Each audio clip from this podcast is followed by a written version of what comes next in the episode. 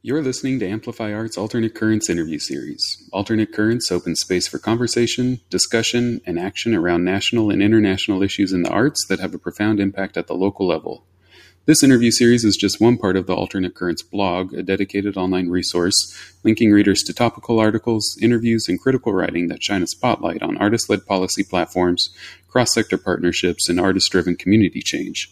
Visit often and join the conversation at amplifyarts.org backslash alternate currents. We recently sat down with artist, organizer, and member of the Osage Nation, Lydia Cheshewalla, to talk about the ways relationships rooted in reciprocity and care shape our collaborative working practices and might come to bear on the future of arts and cultural institutions. Lydia is an Osage artist with a passion for community, social justice, and environmental activism. Over the past four years, she has led women's circles and co founded the art collective Holy Mother, which served to connect, encourage, and support femme identifying creatives in Tulsa, Oklahoma. Collaborating with artists, activists, and organizations within her community, Lydia has striven to facilitate meaningful experiences and generate inclusive narratives through thoughtful art events centering community care, systems of equitable exchange, and healing practices. She has created and taught art curriculum to children ages 4 through 12 with the purpose of encouraging curiosity and understanding of our unique place within the symbolic systems of nature. Prior to the outbreak of COVID 19, she worked as a studio assistant for multiple artists within the Tulsa Artist Fellowship and led community conversations around art as remediation and responsible activism in a time of climate change. Currently, she serves on the board of Post Traditional, an organization raising the visibility of Indigenous contemporary artists, curates a project called Spatial Intimacy, a responsive archive of creative ways to stay connected in a time of physical distancing and is creating two new bodies of work exploring non anthropocentric interdependence within a framework of borders and pandemics. Hi, Lydia. Good morning. So happy to talk with you today, and thank you for spending some time with us. Um, would you mind telling us a little bit more about yourself and your background? Yeah, so I think kind of the you know the artist bio I've been throwing out lately is uh, I'm a transdisciplinary artist that uh, comes from Oklahoma, but I'm currently living and working across um, the prairie lands of Middle America. Uh, and so, really, what that means for me is over the past, since maybe like 2019, how many years is that? What year are we in? Um, since really probably 2018 or even before, I guess. Um, but really, 2019 is the year that I started traveling, I guess I should say. Um, that's when I got to take kind of my first look at a prairie outside of the state of Oklahoma. And um, it just kind of sparked this like excitement and joy about how similar yet different prairie ecosystems are. And so that's kind of what I mean when I say that I'm traveling through this like middle of America is I'm I'm really looking to research prairie um, I come from Pawhuska, Oklahoma originally, actually, even though I say Tulsa a lot, um, because I'm Osage and that's where my tribal nation is located. That's one of the districts that we're located in. Um, but I'm also Cherokee, Dakota, Modoc, uh, Chicana. I'm a blending of a lot of things. Um, and yeah, I think something I also tend to put in my bios is that I'm working on becoming because I really feel like life is this really great and beautiful process. And I don't really know how to separate art from that. I think art should also be a process or is a process. Um, so, yeah, working on becoming. And I'm here now in um, Nebraska this will be the fourth prairie I visited because I was lucky enough to get to visit Matfield Green through the Tallgrass Artist Residency in Kansas um, last year during the pandemic because it's a very isolated place. Um, so now I'm up here in Nebraska checking out the prairie here. That's incredible. What is it about the prairie specifically that that um, is generative for your practice? I mean, I think really the familiarity of it in some ways. Um, being raised so close to it, it was a place that I visited both with my family, um, but also through school Pawhuska, um, I went to school there starting in sixth grade. And immediately, one of the projects that we had um, was we got put in these little quad groups, and they basically just like loaded us up on a bus and like shuttled us to the middle of the tall grass prairie preserve in Pawhuska and just like opened the doors and then just like set us free. And they were like, yeah, go like find like a quadrant of land and rope it off and then like draw what you see on your square. And so we had like a big poster board, and each of us had to draw like our section of the poster board of what we observed. And then they had us go back like at multiple seasons and do that same thing. And yeah, I mean, I think that's like a really early introduction to like scientific method and close looking and all these things. And um, so I think I'm really passionate just because I've been around it for so long and I've gotten to see it in all these different lenses. I think that there's a deep lineage um, as well, because, you know, the Osage, I mean, even prior to us being called the Osage, we were part of an indigenous group of people that really formed the prairie um, in North America because the prairie is actually a man made ecosystem it's made through the repeated and intentional application of fire to land.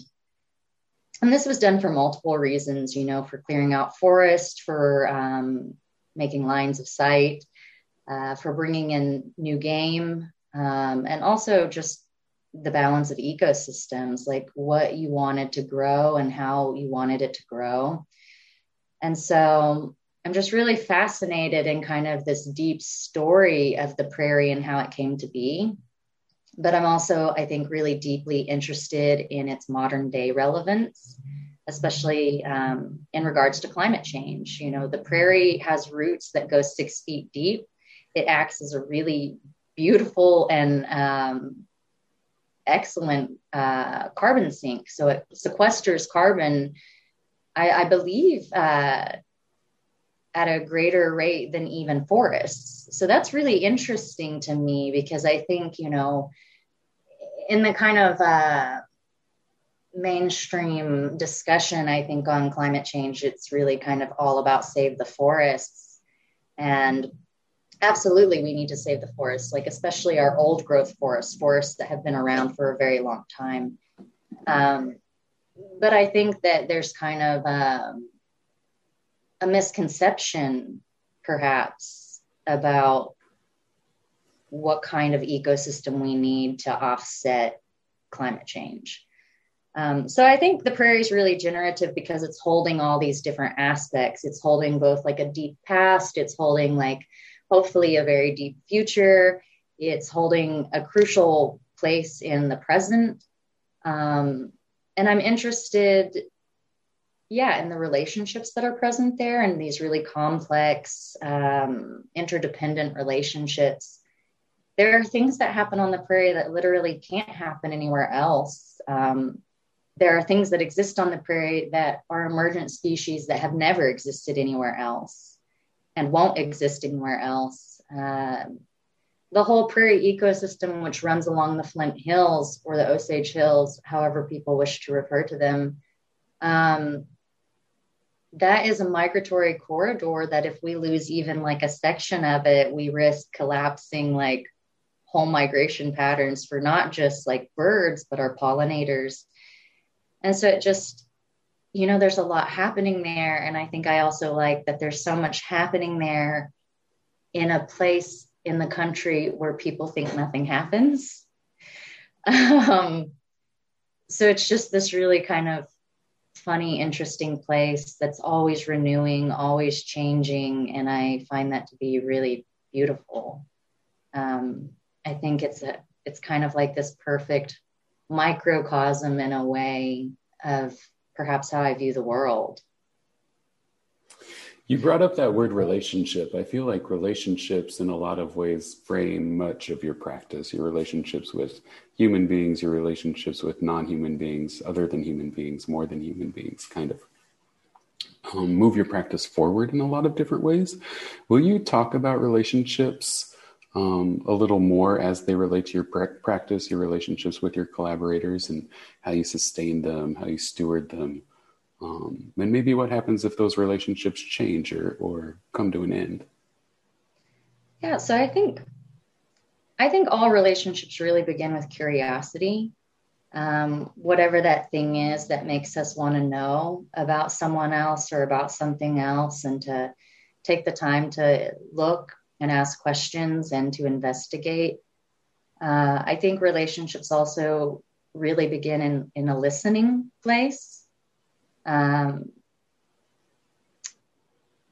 so yeah I, I, think i tend to try and form my relationships with all beings in that way um, to really put forward my curiosity and to be excited to learn and to be excited to um, yeah find an understanding so that i know how to interact with this other entity.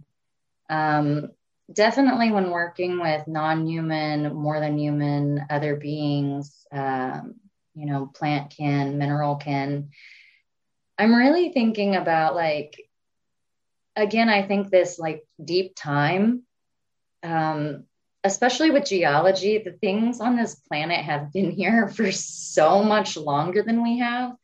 And so i just i feel like when interacting with nature that there's a level of humility to be had that you know i was recently in colorado and i was just having to reckon with like you know the ongoing joke was like wow that shit's precambrian. And it's like no but it really is. And what that means is that this is like tens of thousands of years old. And it's just it's seen the world be things i can't even imagine. Um, and it will continue to see the world be things like long after me. So I think a type of reverence, I think a type of respect too. Um, but again, I think that can probably be said of all beings. Like, you know, human beings seem to exist in these small singular moments. But I also, you know, believe in the laws of conservation. so it's kind of like you know, you exist in this particular arrangement in a short moment, but you're also part of all the stuff that's been around for forever. so, you know, it's easy, I think, in in that kind of frame of mind to have deep reverence and respect for kind of everybody you come across. Um, so yeah, I um I think that's kind of how those relationships start, and I think that they are sustained through yeah, staying in that stance of curiosity, staying in that stance of reverence. I think we really do ourselves a disservice when we believe we know something or know somebody. Um, because something that I think is maybe like one of the universe's great jokes is the minute you think you know something, everything changes. Um, but I also think that's a really great thing. Um, it does allow for relationships to continue to grow and to continue to evolve and I think as far as like relationships coming to an end or changing, I, I find that to be inevitable. Um, and the cool thing about endings is that they're always like beginnings as well. So it's like even if you're really thinking like, oh, this relationship has ended, I mean, it, perhaps it has ended, or perhaps you've just begun a new form of that relationship. And I think that sometimes, especially when we're dealing with like interpersonal or human to human relationships, that that can be a scary place because you know we're afraid that we won't ever see them again, and that probably has to do with our short lifespans. Um, but I think I also just really believe believe in that like we are constantly changing and that like nature we go through periods of rest or needing to withdraw. And so um i love to like kind of use like a braided river metaphor of like you know rivers braid they split off from themselves and at times it seems like we're separate from one another but we're really not. We just perhaps can't see far enough to when like the joining happens again and maybe you know it really does go off and become like its own little tributary over there but it doesn't change the fact that we started and kind of end as like one body of water um, so i think that's how i tend to think about those relationships relationships really matter to me in my work because i don't believe in individualism it just does I mean, it, I think it's been sold to us as a really pretty idea, and I think it's a really easy trap. And but I just, you know, you look around at everything and you can see that it's not true. It's like I live in a house and I didn't build a single bit of it, but no person did. A lot of people built this house.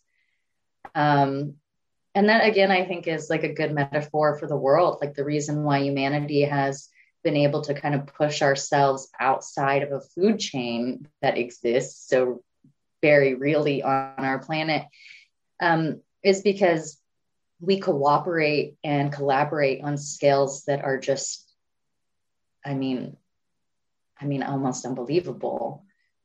Um, so i think relationships really matter to me because where would we be without them? I'm kind of nothing without the people around me. Um, and I think all of my best work really happens when I'm like working with other people. And it's more fun that way. It's just a better time. um, so, yeah. Yeah.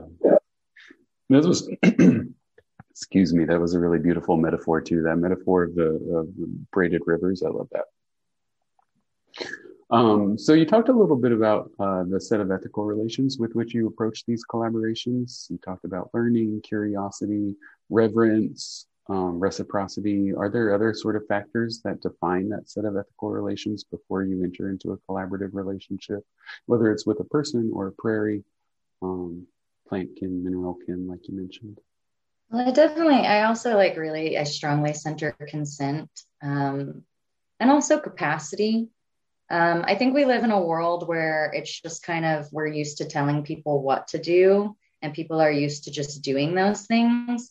And I think that we're, I, I think things are shifting. So that's really nice. But in the relationships that I've had, especially the artistic ones, um, for instance, in a collective that I had in Tulsa, it was really about what people wanted to do and what people had the space for. And it was really important to me, especially because in our collective we had so many mothers, uh, to be aware of what it means for people who have a lot going on, who have literal whole lives they're supporting. Um, and so I just I believe in that consent. I believe in like checking in with people on their capacity. I believe in not really having these like I mean, perhaps even expectation at all, if that's possible. I know you need like a little bit so that things get done. Like there's like this fine line between like having enough push to get things done, um, but making sure that push is actually like mutually beneficial and going to actually like, you know, the beneficial disturbance. So like that's kind of like a prairie fire, right? It's like we're putting just enough pressure on that like all this beautiful stuff is allowed to happen but we don't destroy the ecosystem forever. Like we don't stop it from growing ever again. um, so I kind of feel that way. It's like finding that balance of like, what is beneficial mutually for people? Like, how much can they push each other and encourage each other and, like, you know, kind of team climb together?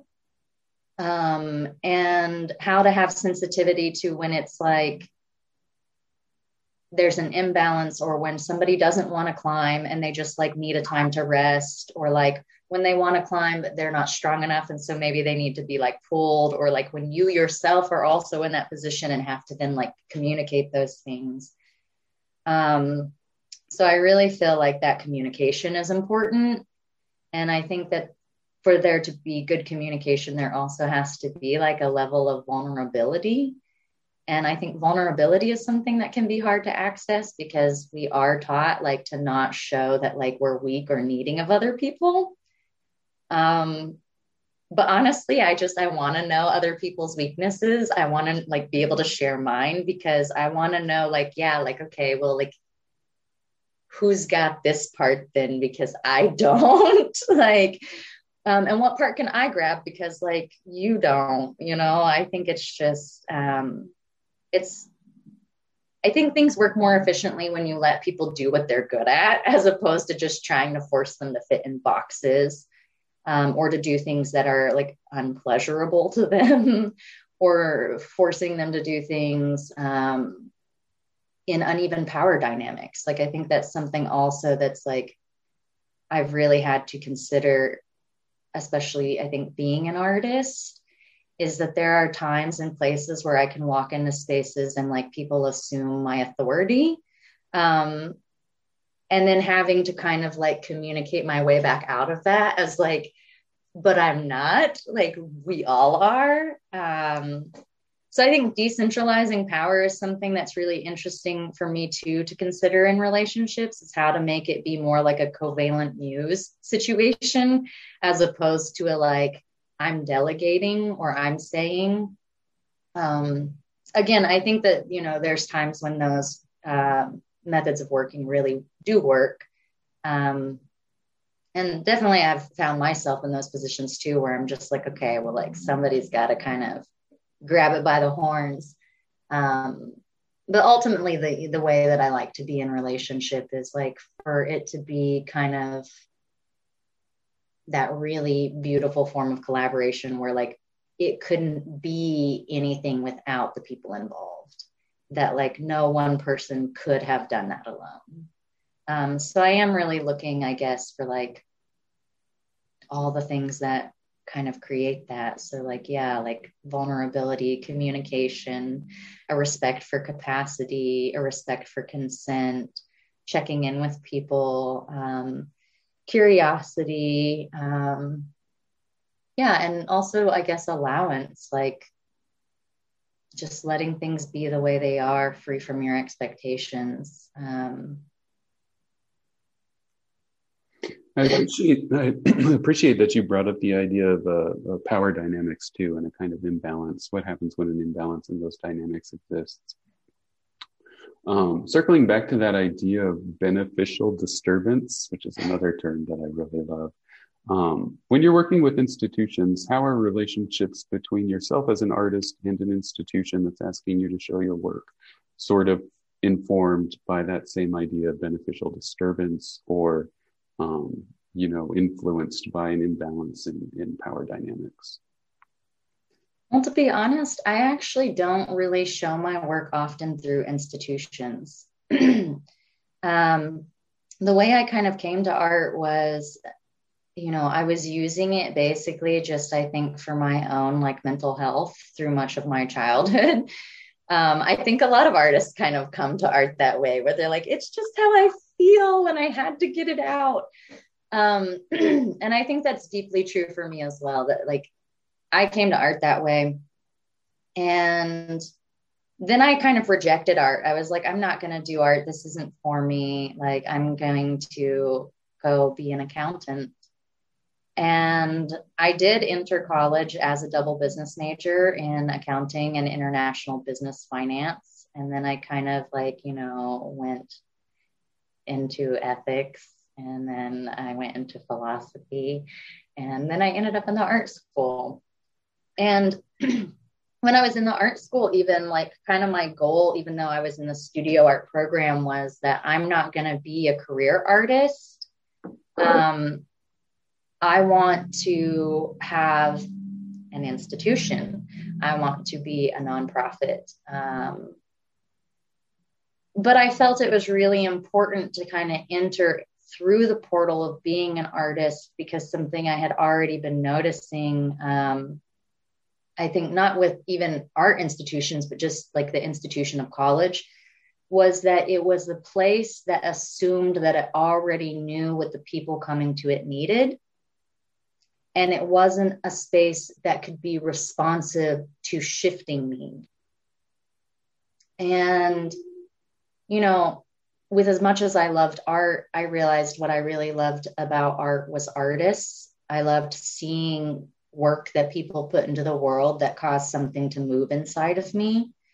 Um, and so, yeah, I was like, I'm going to make this like place um, where like those kinds of people can gather. But yeah, like what is that then? Like, I guess let me go get in community.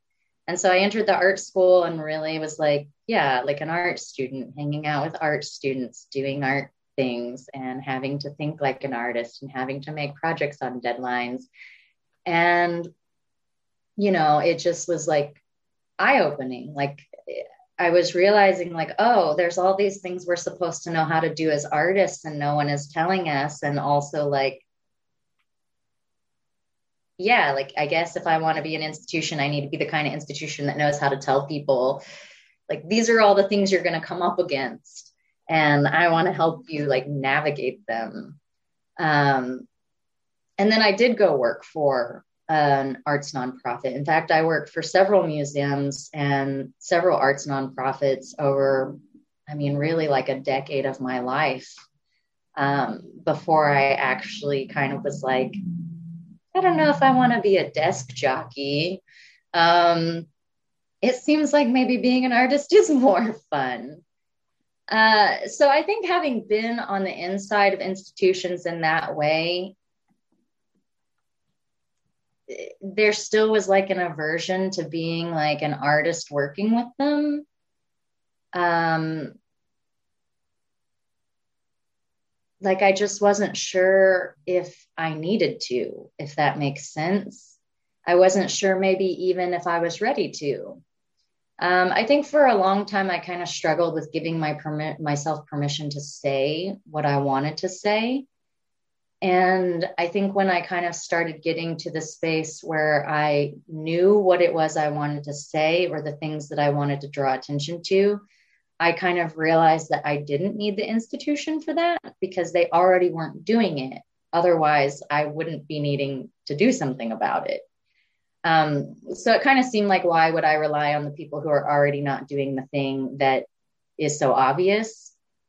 Um, and then I think that in doing that, it kind of drew the attention of the institution. And then there was a little bit more desire to collaborate. Um, but I think in my personal experiences with the institution, I mean, they really just like vary depending on who within the institution you're working with. And so sometimes it's a little i think difficult to talk about institutions in this way that kind of removes the identity um, because an institution in my opinion i mean it is like this larger thing. So they say it's slower and it's harder to pivot because it's a lot of people. But to me that's kind of the point. Like it's a lot of people. Like those are people in there. Like those are human beings who also have feelings um, and who you form relationships with. And so, really, it's just um, finding the people and institutions that you can have good relationships with. And that's not going to be everybody in an institution. And so, I think just um, the way that I've chosen to work with institutions is to really not work with institutions, but to work with individuals within institutions. Um, the ones that I like, the ones that are fun and nice and excited, and um, are perhaps in better positionality to take certain risks. Um, but I think that's also something that's like kind of worth saying is that like I think I do have an expectation of individuals who have chosen to be in institutions because it's still a choice to enter into that arena and to kind of take responsibility for your community in that way. And something that I um, tend to bring up whenever I have a chance with institutions is kind of the idea of like, you know, corporate social responsibility because that word seems to like really kind of get straight to the business folks, you know, like, look, I'm not going to tell you to be nice to the like BIPOC members of your community, but I am going to throw out a legal term that maybe makes more sense to you, which is that you actually have like responsibility legally to respond to the needs of your community. Um, and so, yeah, I, I think when working with institutions, I tend to not. I tend to work with people who are in institutions. That's a that's a, a good perspective. You know, whether it's a public institution like a university or a private nonprofit like an uh, arts or cultural institution, um, I feel like that's a great way to frame it. When so when adopting this this um, sort of anti, I don't know if it's an anti institutional approach. Would you define it as kind of an anti institutional approach to working with institutions or a more flexible, um, uh, more flexible working approach? I think it's just, it's impossible for me. This is something I've come to realize is like, perhaps I'm inflexible, you know? It's impossible for me to want to work with um, people who aren't open to other perspective. And I think it's because, like, yeah, I center curiosity and I center communication and this willingness to learn and this willingness to listen. And so when I come up against anything, anybody, any institution, I guess, that is just very like stagnant, that's very, um, yeah, unwilling to like know that I am not white and I don't come from dominant belief systems, but that I come from these belief systems that are based kind of in this like long, deep time, like sense of like reciprocal giving, both forwards and backwards, because time is not linear.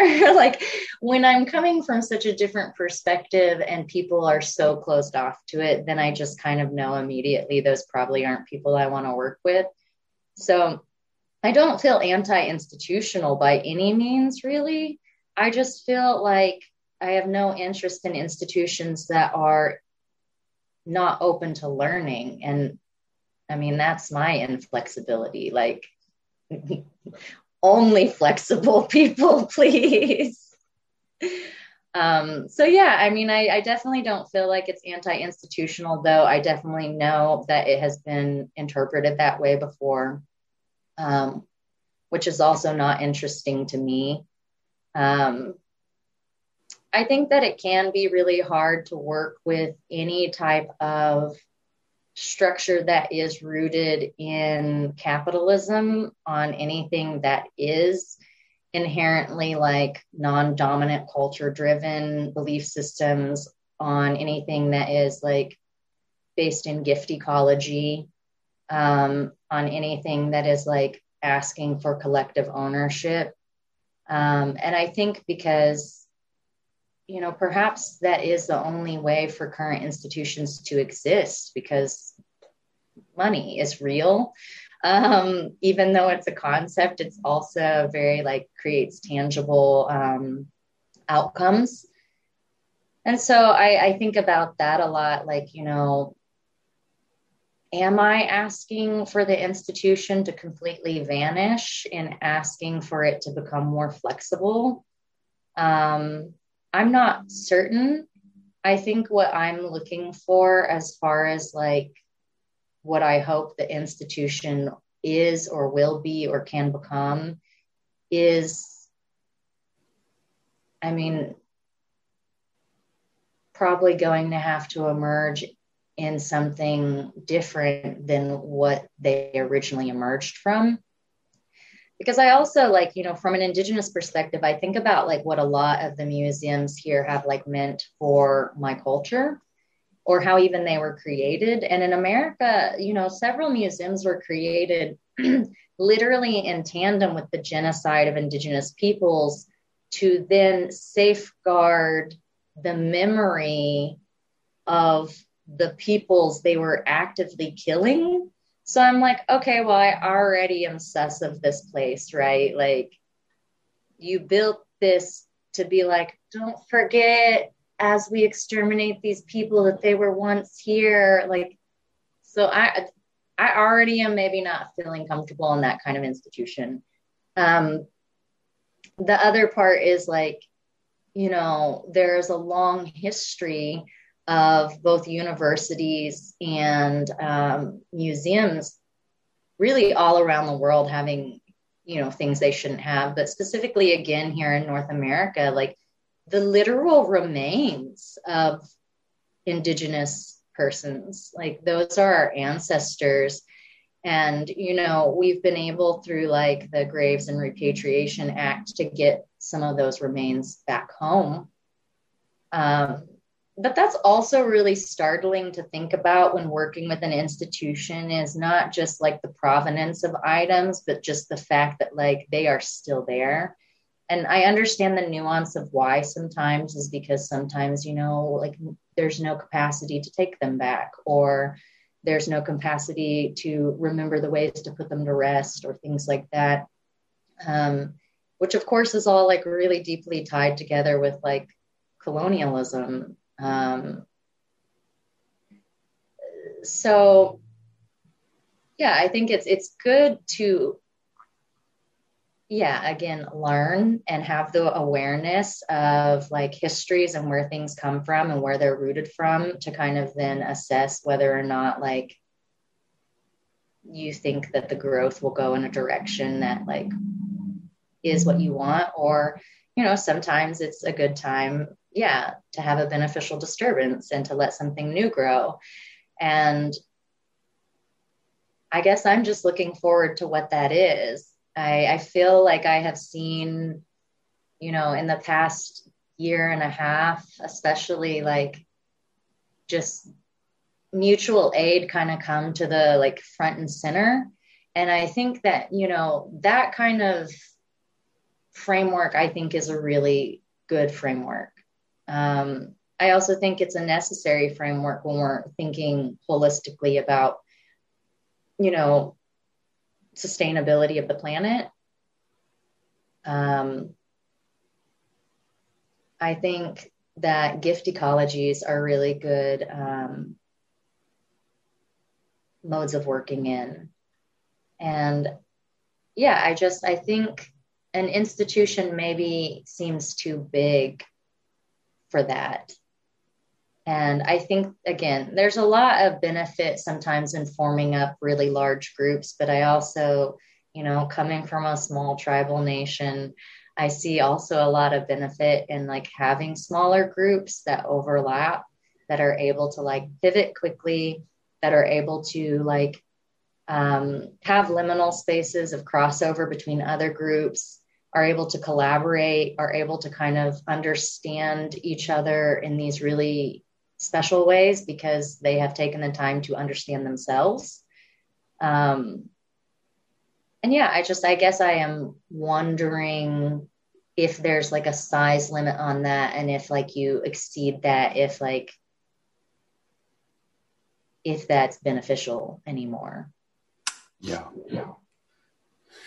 Thank you for sharing all of that. That was um, really insightful and thought provoking and terrific. Um, is there, can people find you on social media? Can people find your work in other places or spaces? Is there anything you have coming up that you'd like to um, tell folks about? Yeah, so I'm on social media pretty much across all platforms as Good with Coffee. Um, and then I have my website, which is uh, lydia-cheshewalla.com. Um, and I guess upcoming work, I am currently working on a creative field guide to Northeastern Oklahoma with a Tulsa Artist Fellow, Liz Blood. And so that will be, you know, hopefully printing um, early 2022, which is crazy and exciting. Um, uh, and then I don't know. I mean, I guess I've got some other stuff in the works, but it's just, you know, still kind of floating. So I feel like I can't uh, give it words yet. Um, and then, yeah, I guess just my ongoing kind of research here of exploring Omaha and seeing what it's like and what the prairie is like and what the people are like and what the art scene is like. And um, i'm sure that will turn something out too at some point. That's yeah that's great. So glad you're here. Um, and also thank you for taking time to talk today. Yeah thank you